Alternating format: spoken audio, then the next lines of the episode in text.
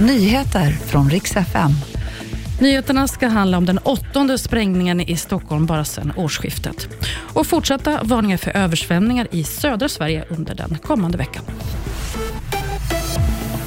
Vi ska börja med att titta på översvämningarna som har ställt till med rejäla problem och väntas fortsätta göra så i veckan. SMHI har varnat för höga vattenflöden på ett 30-tal platser i södra Sverige. Vägar och byggnader hotas av översvämningar. Det är både regn och snösmältning som ställer till det och igår berättade vi också att nöjesparken High Chaparral, i princip hela parken, ligger nu under vatten. Åtta sprängningar bara sedan årsskiftet, alltså de senaste 17 dagarna. och Då talar vi bara om Stockholmsområdet.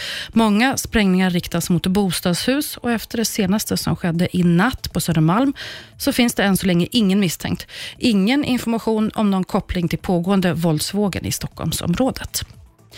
Och så ska vi prata om Elon Musk. Han riskerar att förlora miljarder, eller ännu fler miljarder ska vi väl säga, för han har ju gjort en hel del förlustaffärer sista tiden. Och för fyra år sedan då twittrade han om att han skulle köpa ut sitt företag Tesla från börsen.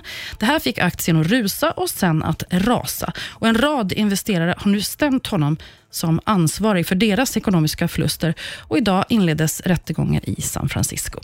Och Det var nyheterna. Jag heter Maria Granström.